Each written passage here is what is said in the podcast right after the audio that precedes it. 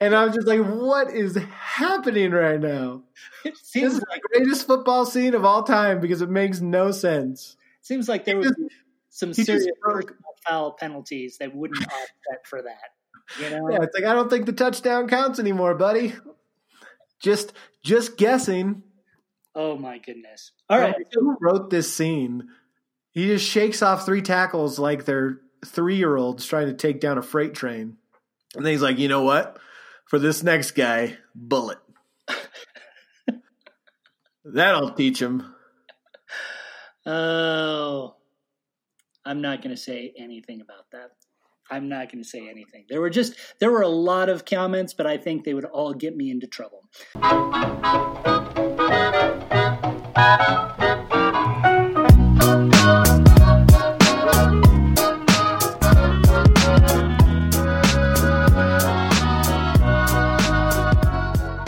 What is up, my nerds? Welcome inside pop culture with fanboy and know it all. I'm Jake. I am Paul. Welcome back inside our crazy brains.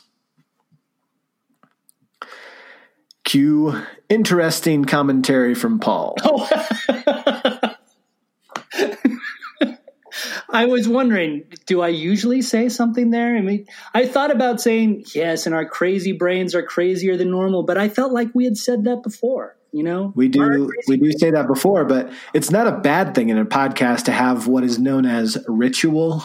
Uh, I'm trying to create some ritual here where I get crazy and you have to react to my crazy, but you know, here we are. It's fitting that we're just discombobulated and talking over one another because um, this podcast was sort of inspired by another conversation that was discombobulated with people talking all over uh, the top of one another. Oh my goodness. There is some truth to that, isn't there? Oh my goodness. You know, To Jay, paraphrase Paul's email, it's not partisan to say that the first presidential debate was a debacle. I tell you what, Jake, we have had some spirited discussions here. We have taken strenuous issues with what each of us thinks about certain things. 2001 A Space Odyssey. And we have to some uh, some some some heated discussions. That's right. When monkeys are stroking black, large black obelisks, I have I- issues. I tell you what, if if even one of our podcasts went like that debate, I would be looking for therapy and or a way out of my contract. That is for sure. For sure. Oh my goodness. I was just so bummed about that stupid debate. So bummed. Ugh. Did you watch it, Jake? I don't even know if you watched it. No, I I personally opted for the Twitter edition, which is great because you get all the stress of watching the debate without actually watching the debate. oh my goodness. Yeah. My my wife decided she wanted to watch it, and I said, "Have fun with that mess." I'm not watching it, and but then I got onto Twitter to watch all the reactions of people watching it, and then my wife was giving me running commentary up and down as she was doing other things, and uh, so I feel like in my effort to avoid the stress of watching the debate, I got all of the stress of watching the debate without actually ever putting my eyes on it live. So, Jake, I don't know if you know this about me, but I am a closet political junkie. I love politics, or did, used to. Um, I grew up in a very political family. My dad was a political cartoonist, so we used to watch the conventions, the debates. We watched the nightly news every night. We argued all the time about various issues. It was great. But lately, I have just found myself, you know, pretty much since 2016, not saying anything about anything, but pretty much since 2016, I've sort of moved away because it was just a little too stressful for me. And my wife's birthday was actually the day of the debate. So we did her birthday party at my my daughter's house. We opened presents, we had cake, we had a nice dinner, and then we drove home. And I made the mistake of turning on the radio.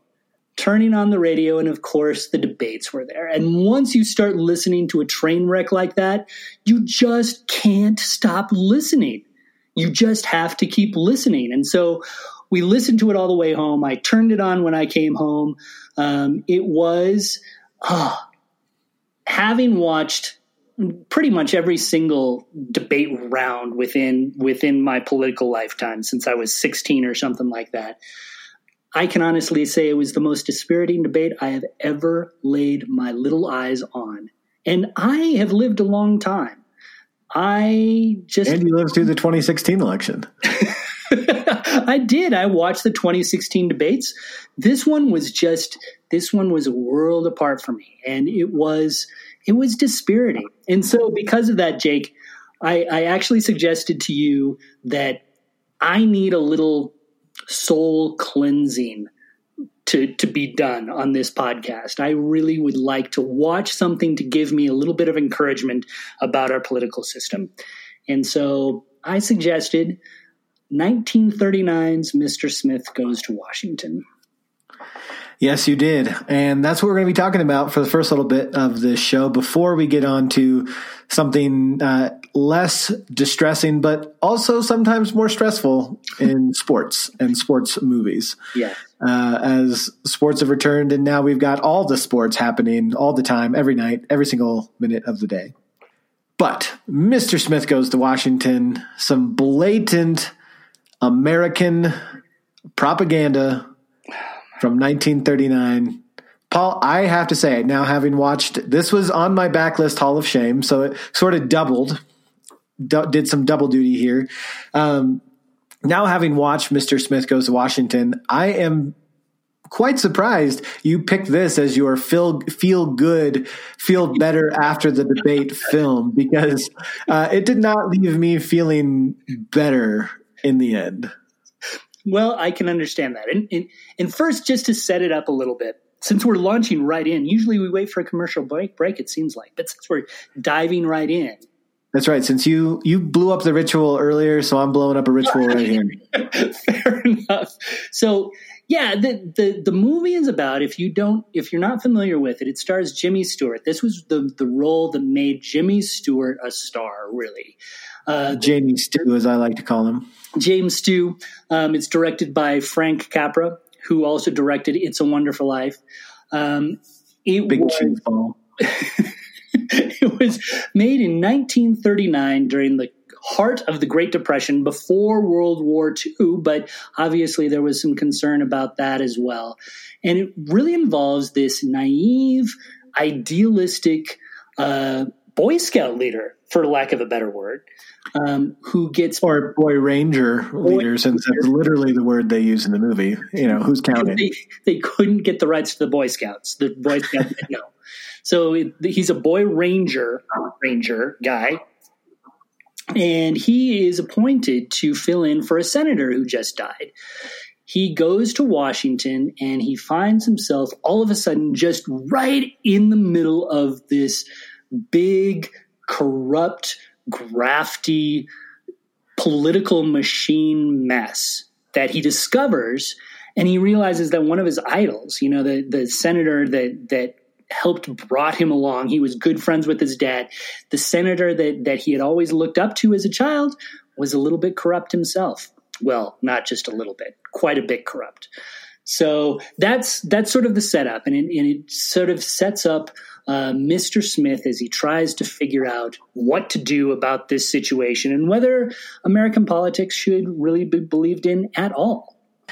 And I have to say, for a movie with that premise, it both seemed, it still seemed to me to be overly idealistic about the great American spirit, uh, or the and uh, now that said, it's a very effective movie. I get why people like this movie. Um, One of the all-time classics. Yeah. After you get past, it's it takes a minute to get moving, but once you get into the heart of the film, it draw for a comedy, kind of a dramedy type film. It really draws you into the tension really effectively, and that's something Capra did really well. I found myself leaning forward, sort of you know, putting my fingers up to my mouth, like getting into more tense physical postures as the movie was going along, um, in tandem with the story wanting to draw you into the the tension that it was building. And so I do have to tip my hat to Capra for telling an effective story,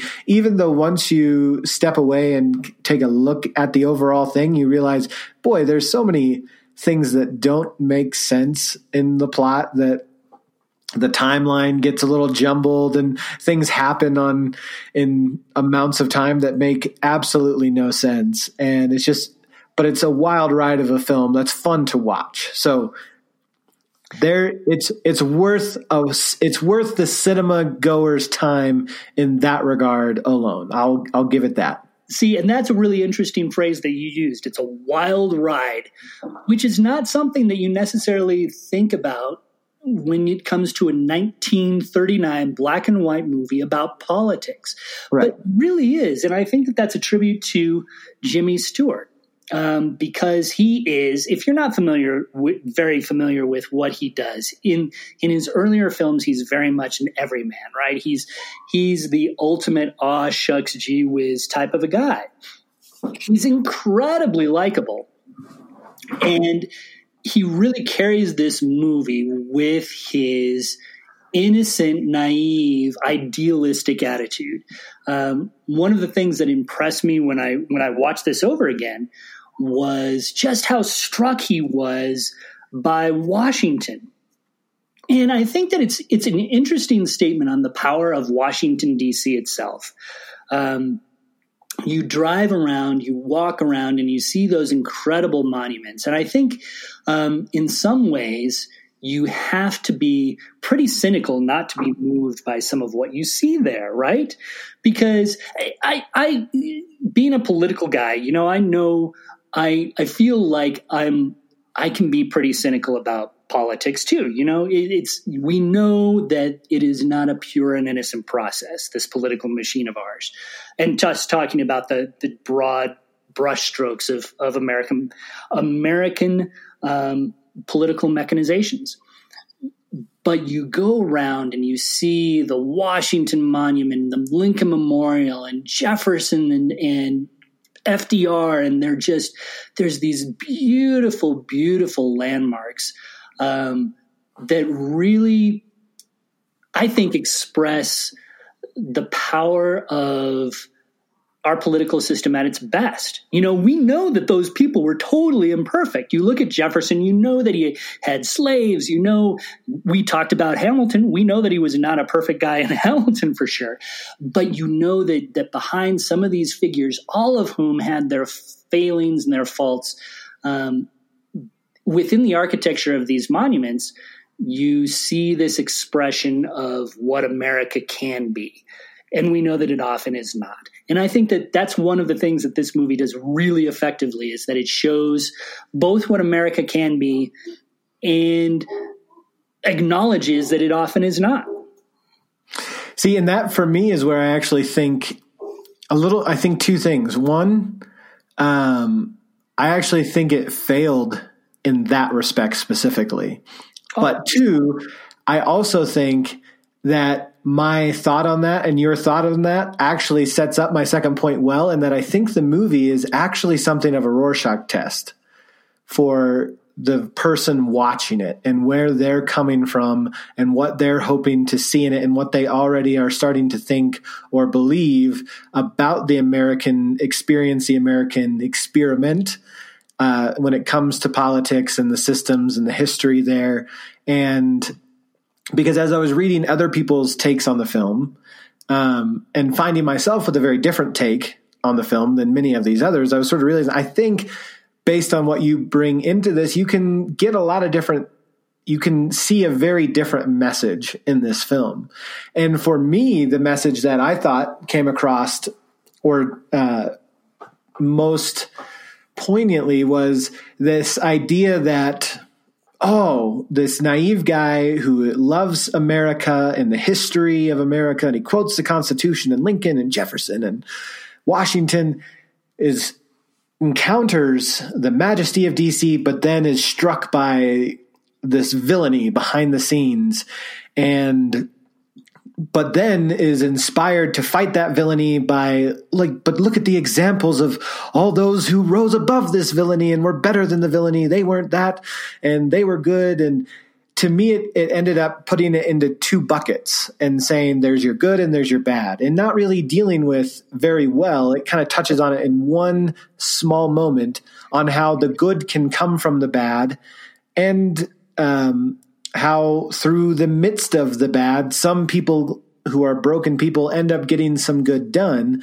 The movie itself, to me, puts forward the message that, oh, if only we had these idealistic originalists. And that's where Mr. Smith's strength comes from, is he goes to the Lincoln Memorial again and finds his strength at the idol of Abraham Lincoln in his temple. It's literally called, and you see it in the movie, the temple of Abraham Lincoln, right?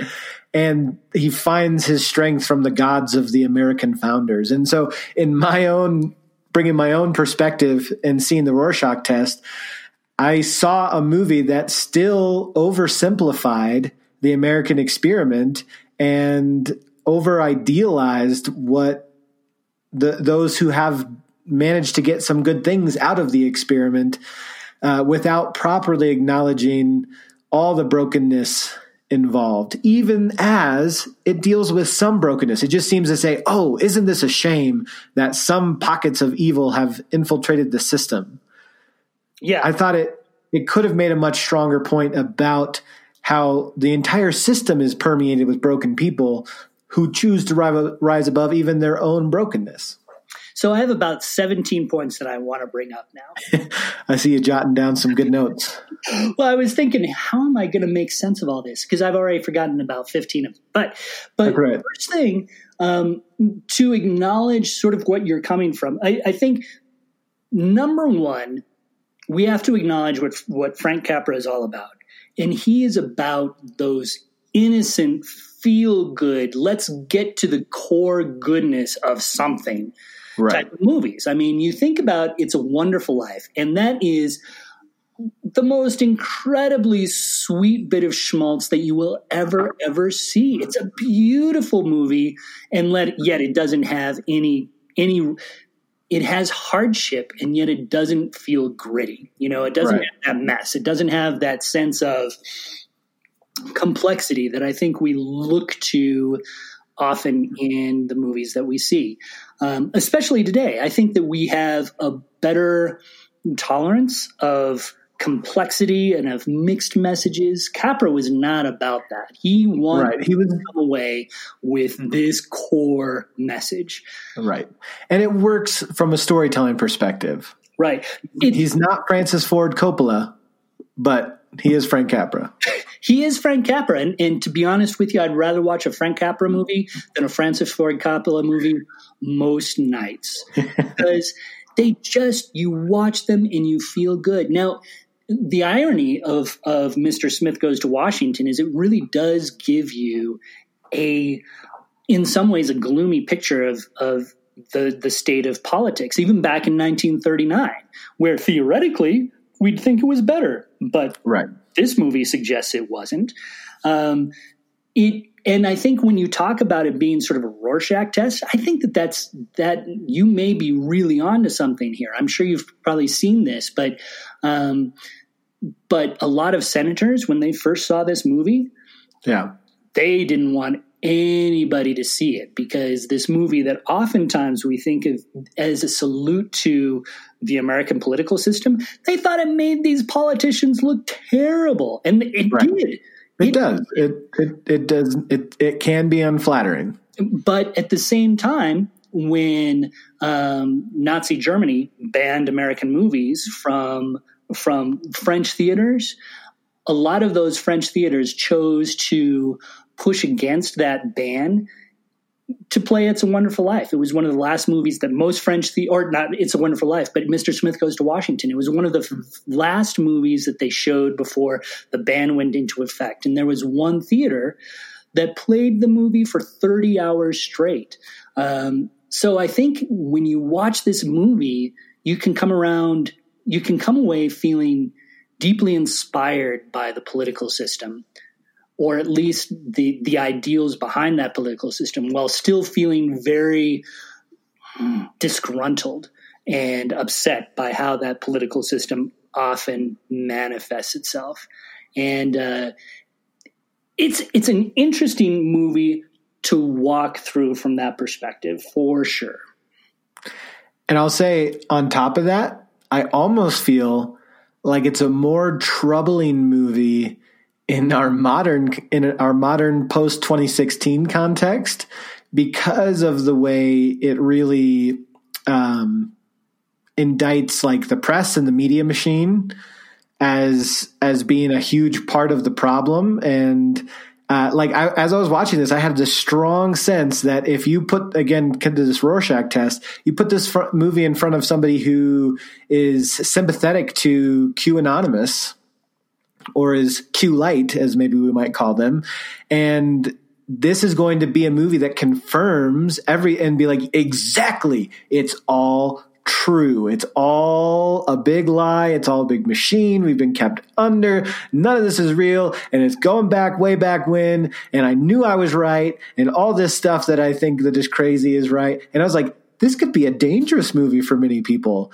in these days because although it's good to recognize that the system isn't perfect and that there is brokenness and corruption in the system, uh, it does not mean that all crazy conspiracies are more than just uh, infactual theories.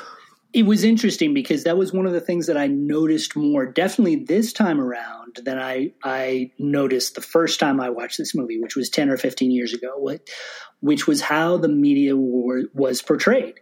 Being an old media person myself, you know, I thought the portrayal was a little bit unfair. Um, but yet you can understand it. it. It's also interesting. This is a movie that that, and maybe all movies do this to some extent, but as you grow up and as you grow older, I think that you bring more. The movies that you watch change as well. When I first watched this movie, I think I viewed it um, as a more liberal movie than it felt this last time. You know, mm. because I think that that Mr. Smith goes to Washington, Frank Capra. There's this there's this sort of FDR optimism. It was right during Franklin Delano Roosevelt's, uh, you know, reign. You can almost say right. his his uh, he was elected four times. He definitely had his time in in the White House, and I think that it was known as sort of this time when when people really trusted the government more, even despite what this movie shows. Right. Um, and I think that some of that FDR optimism sort of um, imbued this movie with some of its magic. Oddly enough, when I watch this, I can totally understand what you're saying because there's also definitely a drain the swamp message in right. this movie, right? You know, it's talking about the these corrupt politicians who do things for their own ends and all that kind of stuff. And obviously that swings both ways. We can definitely make arguments that they're that that corruption does not really obey party lines. But definitely some of the themes that you see played out in Mr. Smith also helped to propel a certain a certain person into the White House. You know, just those feelings of of of angst, of distrust toward the government, the idea that we need an honest person in there to yep. advocate for what really needs to be done. Yep. Yeah. So it ended up feeling oddly prescient in a way I don't even think it probably meant to uh, 70 plus years ago. So Mr. Smith goes to Washington.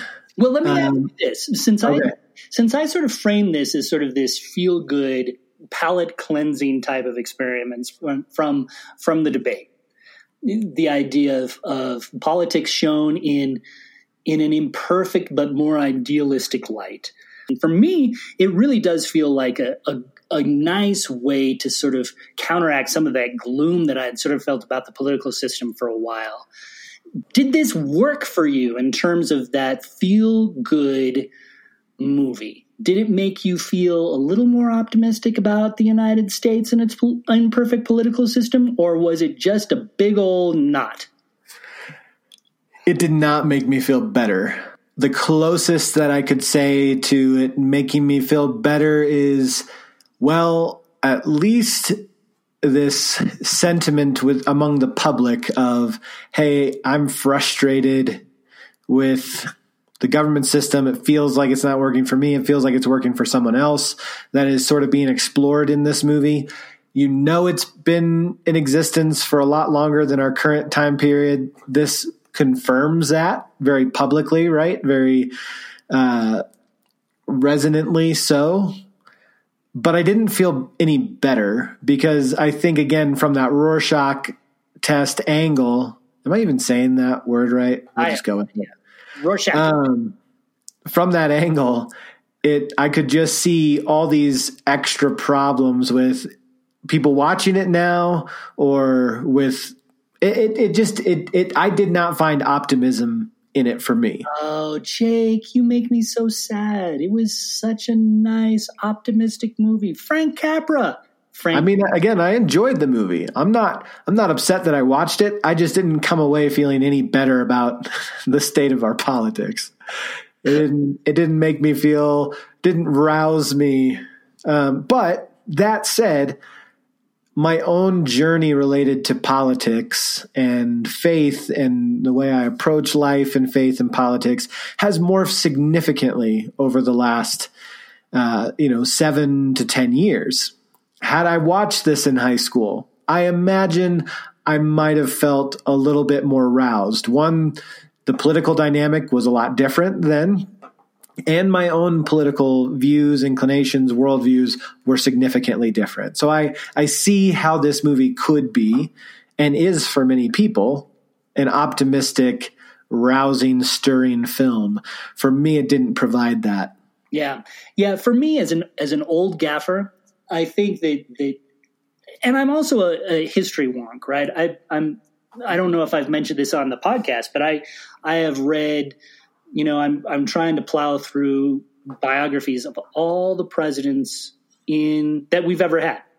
Right, I'm on I'm on Grover Cleveland right now, who's a really boring president. Good old Grover. See, I appreciate boring presidents so much more now. I actually always have. My favorite president was uh, Calvin Coolidge, Calvin Coolidge. nothing president. So that's always been an inclination of mine, but especially now. especially now i i sympathize but but in a way because of because of what i've read i've come to the realization that that politics that make you feel sort of slimy and dirty they are really really nothing new Yeah. we go back to the you know essentially the second the the really the very first presidential election um, and so because of that, it feels like um, the graft, the corruption that we see in Mr. Smith, the troubles that we see now, they feel not as unexpected as they otherwise would. And Right. the thing that I think for me, again, as an, as as a person who maybe is just a little bit older and just needs that that sense of optimism, that dream, if you will, even if it's un, it's, even if it's an unrealistic dream, it's um, it's nice to see that behind all the dirt, the grime, the corruption, the mess that our political system has, that there is some real beauty to it. Um, I actually saw this, and this this is a movie that you might want to watch, Jake. I think it's on uh, it's on Apple Plus. I don't know if you have that Apple TV Plus. Boys State. It gives you sort of the same feeling. I think um, it's a great documentary about the Texas boy state, and you see these these kids who really are into politics. Um, and it gives you that sense of where politics is going wrong, but it also shows intrinsically the beauty of the political system and what it can mean at its best. There you have it. Mr. Smith Goes to Washington. Have you watched it? Has it been a while? Rewatch it and tell us what you think. Uh, it's not free anywhere, but you can get it from the PlayStation Store or the Google or Apple or Amazon Video. There's a lot of places you can rent it, and uh, or get it from your local library. Feel really old timey and nostalgic that way. It is definitely classic. It's going to be available at your local library. It's much better than Jake would, would give it credit for. I, I don't think that's fair to say, given seeing as I gave it a lot of credit as a movie, even if it didn't accomplish what Paul wanted it to accomplish for me. Uh, it is it is a worthwhile watch, and I would be curious to hear how others perceive it with their own baggage and worldviews. but enough about baggage and worldviews, and now it's time for some sports.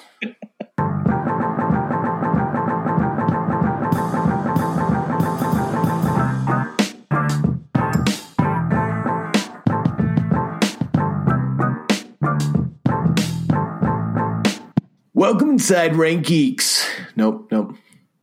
Let's get ready for Rank Geeks. That's my worst, best impression of a boxing announcer saying, Let's get ready to rumble. Could you tell? Let's get ready to rumble. That was pretty bad. Yeah, that sounded like an old man dying while constipated.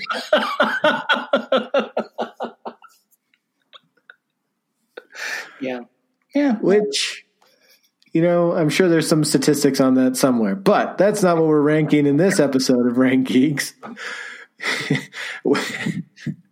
where two smelly nerds put things in numerical order, and Paul explains the conceit for this slight, slight adjustment to our normal Rank Geeks formula. A slight deviation where we're not actually ranking anything, are we? I mean, so kind of. I mean, we're saying our favorite sports, our favorite, but the the usual thing that we do, top five, we just don't have that kind of time. And for once, I talked Jake into making a podcast shorter as opposed to longer. So I think that that's improvement. I'm very excited. But here's the conceit. Um, for the first time, I think ever, COVID has given us a strange sports gift. First of all, it took it away for months and months and months and months. But then when it brought it back, it brought all the team sports back at once essentially. And so for the first time that that I think has ever happened, we had all four major sports, basketball, football, baseball, hockey going and even soccer. And even soccer all going at the very same time. Um, it it was a remarkable thing and for a sports geek like me, it made weekends all the better especially when some of the Denver teams were doing pretty well for a brief moment. But so what we're going to do is we're actually going to set up and, and talk about. I didn't do soccer actually, Jake. So I just have the top four American popular sports. Yeah, I did say this is a very American episode since we, American. we talked about how the all four major sports were back and soccer wasn't one of them. When compared to the world, we should cook, kick hockey out how Actually, we should kick football out and put soccer in. Out. Exactly, but but we are Americans, and most of our listeners are likely Americans. I'm guessing. That's right. Um, since we don't have a great translation service at our at our beck and call yet, so we're just going to do the the top four team American sports: football, baseball, basketball, and hockey, and name the best film from each sport uh, that has ever been made about that that particular sport.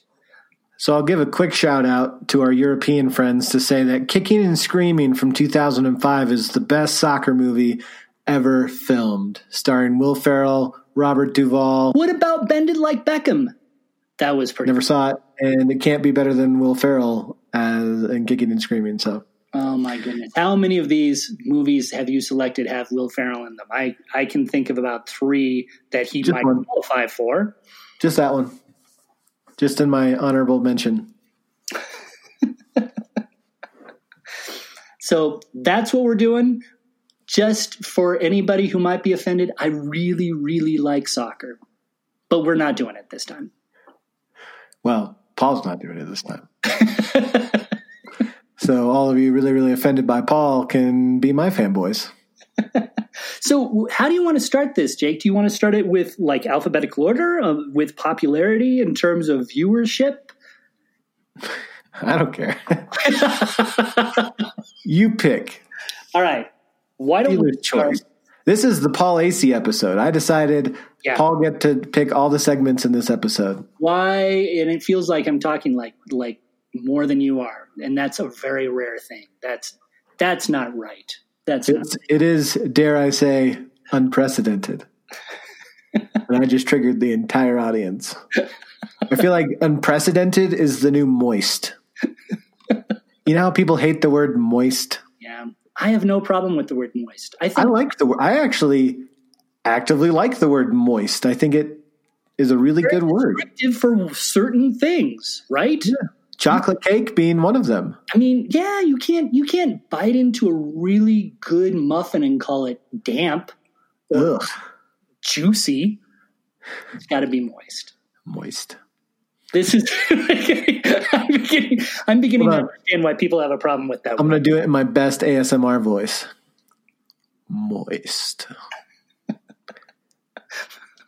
All right. So, Jake, we're, what we're going to do is we're going to do this by what I feel is the longevity of how long these sports have been around. Your, your feeling of how long these sports have been around. That's what we're doing. That's what we're doing. Pop science with fanboy and know it all. So, I know that baseball is the oldest of all Americanized sports. So let's let's dive into at least team sports. Obviously, horse racing, boxing, all that sort of stuff. We're not dealing with that here. We're dealing with team sports. Oh, oh so horse ra- horse racing doesn't involve a team. Last I checked, there was a horse and a rider, Paul. I am calling Peter right now. We are we are talking about the four major team sports where at least there's five people on a court or a field at once. You speciest. I know. And there's some great horse racing movies. Oh man, I could have gone to town on some horse racing movies, but we're starting with baseball. So, right. Jake, uh, since you've given me the chair, I'm going to say I I get to ask you for once, what is the best baseball movie in your opinion? So it's fitting that baseball is possibly the oldest human on human team sport in America because in my pick for the baseball movie I've enjoyed watching the most ever, it's the oldest on my list. It's from 1976. Uh, it was between this and The Natural, No, but with Robert Redford, which is actually even older. Uh, but I went with 1976, The Bad News Bears. you know, somehow I thought you were going to go with the Bad News Bears. Why? Why? You know, this this movie is very me in the sense that it's about misfits and it's about somebody who's forced to do things with misfits and because he's a misfit himself even if he doesn't want to admit it. And it's, you know, you got this aging haggard ex minor leaguer who gets roped into coaching in this little league and he's crass and he's foul and yet it's an endearing and heartwarming film. And for me as a as a person who values community and community that envelops even the most downcast and miscast and grumpy among us I like the con- the conceit of the bad news bears and and you know Walter Matthau he nails that grumpy old man. You know that's his role right? That's that is Walter Matthau. That's just who he is. And when he brings it and you you contrast it with the young kids and the heart and the you know this this to me is a feel good movie from the 1970s this to me you can go watch this and be like you know the good old days when kids could be kids and rapscallions playing sports outside. you know, I Up there with Sandlot. Sandlot could have, you know, on a on another given day, Sandlot could have been my number one. see that is so funny because I, as I was just speaking, I was thinking if I was going to bet which movie you would have picked, I, I would have bet Sandlot. I didn't think that you would have necessarily even watched Bad News Bears, but Yep. Did uh, did Walter Matthau's? I know that you just um, spent a lot of this year teaching your children soccer. Did you Yeah. feel a little bit closer to Walter Matthau's character because of that? It depends on what age I'm coaching. if I'm coaching, like for soccer, I coached a four and five year old team. And now in flag football, I'm coaching a five and six year old team. And with those ages, goodness gracious, it can be it can be a trial on the human soul and spirit. And yet it's hilarious at the same time. Uh, I just was coaching a game two days ago, and my wife, I was I was on some painkillers for a shoulder injury, and she's like, "I could tell when your painkillers kicked in." I was like, what, what are you talking about? I like they're not that type of painkiller. You know, they're over the counter type stuff. And she's like, "Oh, well, your whole voice changed, and the way you were coaching, and just got much more excited and happy." And I was like, "Oh yeah, that was me trying to mask how incredibly frustrated I was with the fact that we didn't know, the you know, which way was up." so, anyways, yes, all all that to say, Anyone who coaches youth sports, they are heroes in my book. That is tough work. Yeah. So that's that's highly likely the reason why this just edged out Sandlot because I think most of the time I'd probably pick Sandlot in this category. All right. So oddly enough, um, in my baseball category, it was also the natural also came up for me. I haven't seen it for a long, long, It- long It's been a while. Yeah. but I think Robert Redford was actually, you know, under the age of 70 when I last saw it. Um, I also really considered The Rookie, which is a great Dennis Quaid, heartwarming, G rated movie that is awfully good when it comes to actually, uh, actually being a baseball movie. Um, The baseball movies with rookie in the title, I prefer 1993's Rookie of the Year with Thomas Ian Nicholas. Uh, it's a it's it's pales in comparison to the rookie is great. But my top baseball movie, Field of Dreams. Oh, can't stand Field of Dreams. What is wrong with Ooh, you? Oh, Field of Dreams? ooh. What's wrong with you? Don't like it. You know, I think Field of Dreams. It, it is, you know, that I have like this thing for father son stories, right?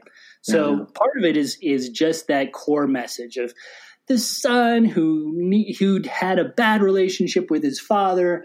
He um, builds this baseball field because these weird voices tell him to, um, and in in so doing, he reunites with his dearly departed dad. And so that it just chokes me up every single time. Do you want to? Do you want to throw the ball around? He says at the end, or something like that. It's really fantastic, and and actually, it's a little like. Um, Mr. Smith Goes to Washington, in that it really is a movie about the beauty of baseball, right? You have this great speech by James Earl Jones talking about how baseball has always united the country during difficult times. And, you know, when you listen to James Earl Jones recite it, you can't help but believe it because it has that resonant voice. So I didn't believe it. you are a cynic. How can you be so young and so cynical all at the same time? Well, one, a lot of hard work and perseverance on my part. Number two, I actually think this movie is, to your point, a product of its time in that almost everyone I know who likes this movie is a middle aged white man who had some sort of troubled relationship with his dad. I had a great relationship with my dad, but I do like father son stories. I just I just think it was great. I think And- you have to have taste. I had a great relationship with my dad, so this movie was like, eh, I'm good. Oh my goodness. What is wrong with you? I I it's not quite in Forrest Gump territory, cat, like territory for me where I think it's vastly overrated, but I do think Field of Dreams is overrated. Oh my goodness. It's right. not one unlike you know what I recommend people watch Mr. Smith Goes to Washington. I don't recommend that for Field of Dreams. Don't bother. Oh, no, no, no. The Field of Dreams is a total must watch. If you like baseball, if you like, if you have a heart at all, at all, Field of Dreams will hit you square in the center of it. Square in the center of it. You're ah, Asterisk if you're a middle aged white man from the Midwest. you know, you make me you make me very sad, Jake. Very, very sad. All right, See, so, palate cleansers. so do you want to guess what the next oldest sport is? Basketball. You know what? I think you're wrong. As a matter of fact, I know you're wrong. Oh, We're- now you're now you're into data and research. here I am guessing, thinking we're doing a guessing game. No, and- because we know when basketball was invented. It was invented in the, like like the 1920s or 1930s. uh-uh, it was invented in the late 1800s. You, No, it was not. yes, it was. Or no, I tell you, it was not. It was invented by this one guy. It's the only real sport that I'm aware of that has like an actual timeline. Like we know who invented it and how he did it, and it involved peach baskets. That's all. 1891. Uh, uh, uh, uh, uh, I win. I win.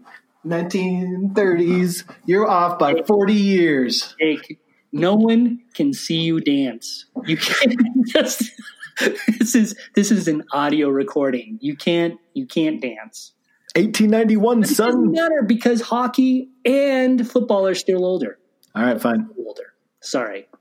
So we're going to go with hockey because I'm thinking that that probably, uh, it, it, you know, now that I think about it, it's probably a lot older than than baseball. But because I'm sure that people were playing it in the 1300s, and 1875. ah, so there you go. All right, so we're going to go with hockey now. Um, Jake, what is your favorite hockey movie of all time? All right. After a lot of soul searching and not much hockey watching, it would actually, football would be next after my Google research. but um, we'll go with hockey because science.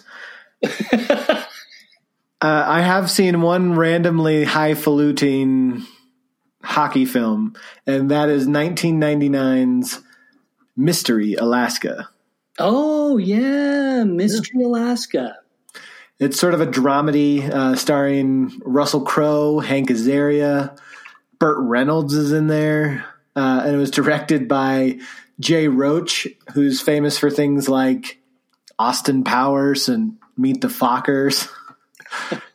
you know, real high class cinema. But uh, Mystery Alaska is about a little town in Alaska who their hockey team is chosen to host this televised outdoor hockey game against the big leagues team and about the dysfunction and the goofiness though it's not really a goofy movie it's more of a black comedy if if anything um, that leads to them hosting this big league hockey game Sounds great. Sounds great. Did you like it? Did you really Yeah. like it? Or better it, than any other hockey movie i've ever seen Eh, mhm. all right, there you go. like this is more an indictment of the hockey movies i've watched than it is like an No. endorsement of mystery alaska And I do think that I've never seen Miracle. So by default, it couldn't have made my list. Yeah, yeah. You have to rank movies that we have actually seen. So, So it was like this or Mighty Ducks. yeah, exactly. So, This so it, it edged it by a nose. Emilio Estevez's nose wasn't long enough. just not long enough. And that is the problem with hockey movies is there's just not enough of them, quite frankly. Sure. You know, it would be nice to see a few more hockey movies because I really enjoy hockey as a sport. But I have seen Miracle, and it also did not make my number one spot. It was a very good movie. My wife is going to be very upset with you. Miracle is a great movie. Possibly more upset than she is with me for not having watched Miracle. Miracle is a really good, fun movie about the 1980 uh, upset victory of the American Olympic hockey team over the Soviet Union. Um, really fun, exciting, interesting movie that has a lot going for it. But when it comes to hockey movies and just the quality of the hockey movies, I think you've got to go inside out. Inside Out. Pixar, Riley was a hockey player. this is a stretch. She, yeah, she played hockey, but it's not a hockey movie. It, she had a whole island dedicated to hockey. But you know what? Or memory from her from her being that that taught joy that sadness blended with happiness can be a viable emotion because she missed that one shot, that one winning goal, but her teams teammates came and came around her anyway. It was a very beautiful moment. You know So, what? yes. This In- validates every crazy pick I've ever made. And I'm all in on it. All in, Paul. Great pick. Great pick. Totally. Slam dunk. Totally. It's like you took a it's like you took a hockey stick and you made a field goal using a rugby ball. Inside Out. Really, it's a great hockey movie. It doesn't have a lot of hockey action in it, but it gets to, you know, it's it's got the ice, it's got the it's got the sticks, it's got the pucks, it's got the nets. It's perfect. I mean, it's got everything that a good hockey movie's got in it. and by that I mean some hockey. So right. are you ready to jump back in time and do football movies? Yes, now we shall jump back in time because um, well, see the thing is football wasn't really popular when it when it first came out, right? So it, it took a while for it to take off and it really was a product of of later later generations to to sort of spur it on. But but football, yes, let's go on to football. Jake, what is your favorite football movie of all time? So uh, with football movies, I've definitely seen more of them, and out of that whole crop, the best one ever made is Facing the Giants. No, I'm just kidding. That one is bad. That's a bad football movie. Don't Facing the Giants is no good. You know, doesn't it, doesn't it seem like half of all Christian movies involve football? I mean, there's a yeah. lot of football Christian movies out there. It's true. It's true. So, um, you know, I think if I was making just like if I was if I was making a truly honest, straightforward list, it'd be Remember the Titans. Um, but we just talked about I've talked about Remember the Titans a lot recently since I let my son watch it, and we talked about it with regard to the racial um, stories that it told, and um, so I wanted to to go then to probably my next favorite football movie and say that that would be my favorite football movie, and it's from. so you're lying, is what you're saying. That's right. I'm lying for the list, and uh, it's from 1998, so very very similar time period. It was just a golden age for football movies, um, and that is Air Bud Golden Receiver. Oh my goodness you see, one of the problems that happens with football movies is they don't really feel very much like football. And I think it's true of all the sports movies. You know, there's this element where you kind of got to, if you've played the sport, you kind of got to suspend some disbelief because of the dramatic liberties they take with the sport. My wife played hockey growing up. She doesn't like most hockey movies except for Miracle. She loves Miracle but she doesn't like most hockey movies because they don't accurately portray the sport. So where Air Bud Golden Receiver gets points is that it knows it's not portraying the sport of football. And it really leans into its conceit of a dog legitimately being allowed to play middle school football in America while being tracked down by Russian circus owners, essentially. And uh, it it I rewatched this recently with my kids, and boy, it is just as stupidly hilarious as I remembered. it is bad, and in being bad, it is amazing because it kind of knows it's bad. Yeah, yeah, this is maybe this, and this is saying something. This may be one of the strangest moments I've ever experienced on this podcast, where you say Facing the Giants. No, no, terrible movie. But you know what made my list number one on my list? Air Bud Golden Receiver. And it, it, all comes down to having some self awareness. Facing the Giants tried to be this like serious drama film. Air Bud Golden Receiver knew what it was and it did it well, and it ends up hurting real good. So I, I've got a confession about Facing the Giants. I've never seen Air Bud Golden Receiver. I I don't know whether this makes it a must watch or a must never watch for me. But when I was a religion reporter, it was just when Facing the Giants came out. So they presented this trailer during a during a religion reporter conference that I went to. And there's all these, you know, hardened religion reporters just watching the thing. I'm sure they were not very impressed. This was the first time I had really come face to face. I still haven't seen Facing the Giants, but I saw the trailer and I got a little bit weepy watching it. I felt I felt sort of silly. you know, because I was trying to hide it with all my religion reporter friends. I was holding my my hand, my hand over my. I got a migraine. It worked for me. The trailer worked. The trailer worked for you. but since I, I, I haven't actually seen it, I I can't call it the very best football. Now, time. now based on your conceit of a movie just having a scene of a sport in it, and then being called a football movie, then that would make my favorite football movie of all time 1991's The Last Boy Scout. Have you seen The Last Boy Scout? No, I haven't. It opens on the most brilliant football scene of all time where it's dark, it's rainy, it's a close game.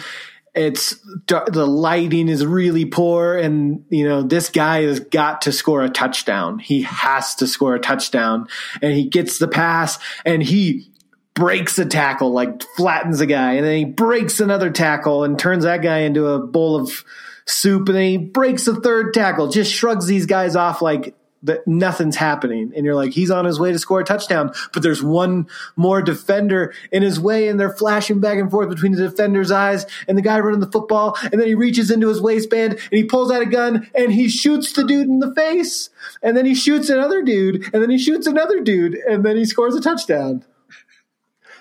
And I was just like, what is happening right now?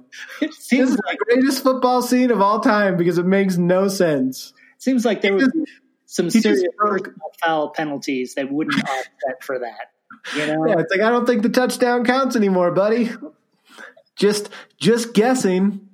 Oh my goodness. All right. Who wrote this scene? He just shakes off three tackles like they're three year olds trying to take down a freight train. And then he's like, you know what? for this next guy, bullet. That'll teach him. Oh, I'm not going to say anything about that. I'm not going to say anything. There were just there were a lot of comments, but I think they would all get me into trouble. All right. So I uh, I think that one movie that you should see on the the theme of Air Bud, Golden Receiver, and perhaps on the Last Boy Scout, Marx Brothers, Horse Feathers. You should see that. Mm. It's all about all about football. Put it on your backlist Hall of Shame because it is a hoot. Love those Marx Brothers movies, but it is not number one on my list. We've already talked about football, so thankfully my number one is quite boring, and we've already talked about it. Remember the Titans. It's number one on my list. That's why I couldn't include it as number one on my list. Secretly, it's the first thing we've ever agreed on. I I also thought uh, Silver Linings Playbook was an interesting footballish oh. movie. I've never seen that one. Jerry Maguire was kind of a football movie that I enjoyed. Uh, but remember the Titans when you're talking about pure football. Man, I really did like that movie. Yeah, good flick. Good flick. All right. That brings right. us to the most newest sports. The newest sport, even though it was invented in what, 1891? 1891. Um, and who invented it? Dr. James Naismith. Oh yeah, of course, of course. A Canadian. But I was right about the peach, peach baskets. You were right about that. So, basketball. This is a sport that you are wearing at this very second. You are wearing a Golden State Warriors sweatshirt. So I know you have some strong feelings on basketball. Representing, even though they had a terrible season. They had a terrible, terrible season. But injuries, you know? Um, so tell me, Jake, what is the best basketball movie of all time? So what I discovered when making my list was that the 1990s was the golden age of sports movies for me. because it was 1996 Space Jam that crowned my list. Okay. Air Bud, Golden Receiver, on to Space Jam. Yes. That's right. Yes. That's right. The pinnacle of basketball filmmaking. If I was Aaron Rodgers, I would have picked Juwanna Mann, but I actually haven't seen all of Juwanna Mann, so I had to go with Space Jam. Uh, Space Jam, similarly to Air Bud, knows that it's a ridiculous premise. And the cameos from Bill Murray alone make it a worthwhile film to watch. Uh, just what Bill Murray as he and Larry Bird as they watch Michael Jordan suck down a golf hole, and then they just drive away in their golf cart, and Bill Murray quips to Larry Bird, "I'm going to give us both a three back there because we were in no emotional condition to putt."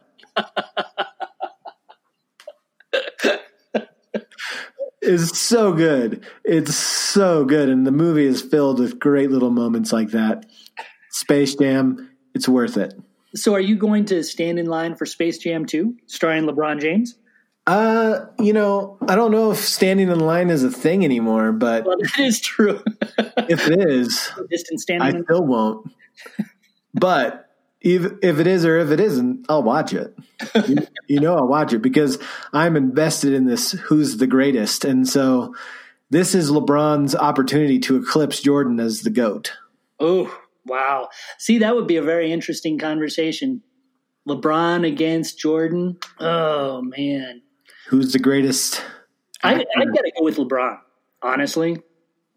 I mean, from from a pure athletic standpoint. Athletic standpoint and full rounded out skill set. I just don't think you I think LeBron is just a different specimen. Yeah. Now, is Michael Jordan the greatest competitor of all time? I, I would give him the edge in that. Mm-hmm. But that. In pure talent, in pure skills, physical skill sets. Yeah. LeBron can shoot from range. He can play in the post. He can play mid range. He's he is just a freak. Yeah, he he truly is. I mean, he can he can really play every position there is. I've seen him. I've seen him work the ball up the court as well as most point guards. Right. But the guy is just so big. He can dominate around the basket like nobody's business. Golden State Warriors, their first uh, their first championship, LeBron almost single handedly beat them. Yeah. You know? So that would be my bet. But in, and Jordan was a system guy when you watch the last dance it proves jordan was a system guy he spent I, he spent almost a whole decade in a, playing awesome for not very great teams and it wasn't until he had phil jackson's system and the right complementary pieces that he was able to get all those championships yeah yeah i i jordan was amazing he i loved watching him play i never thought he was on, honestly that much better than Magic Johnson and Larry Bird. I'll just say it. There, I said it. Well, there, there we go. There go the ratings. all right, all right. Best basketball movie of all time. It is not Space Jam. It is not Space Jam. It might be. You haven't even seen Space Jam. I have seen Space Jam actually. My kids were of age when Space Jam came about. It's anyway. Hoosiers. Hoosiers is an amazing movie. I, and I actually think I actually did this list in part because I think that Hoosiers just might be about the best sports movie there has ever been. It's really, really good, Jake. Really good.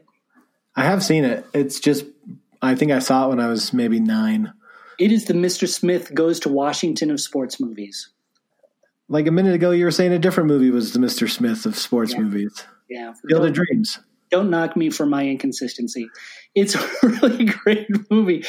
Gene Hackman, um, this small time coach. I've actually talked about this on other podcasts, so I don't need to belabor it. It's just it's just a really good movie. And if you haven't seen it, it's great and it's PG. So I don't have to issue a huge content caveat for it either.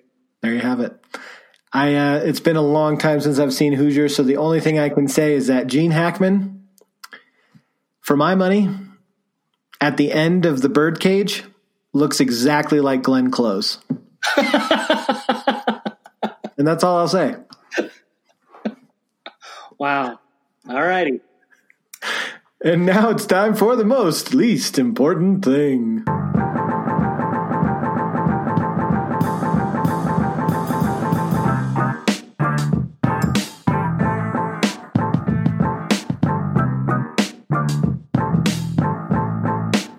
Are in the most least important thing, the way we love to wrap up every single little show of ours, where we make the molehills into yon yonder mountainscapes and and reduce mountains to rubble.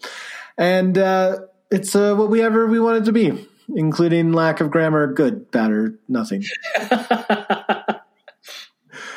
I'm going first this time around, and my most least important thing is what promises to be a fascinating combination of pop culture, and that is we just got a new trailer for a movie that was delayed into December, wherein a bank teller discovers he's actually a NPC, non-playable character inside a brutal open world video game.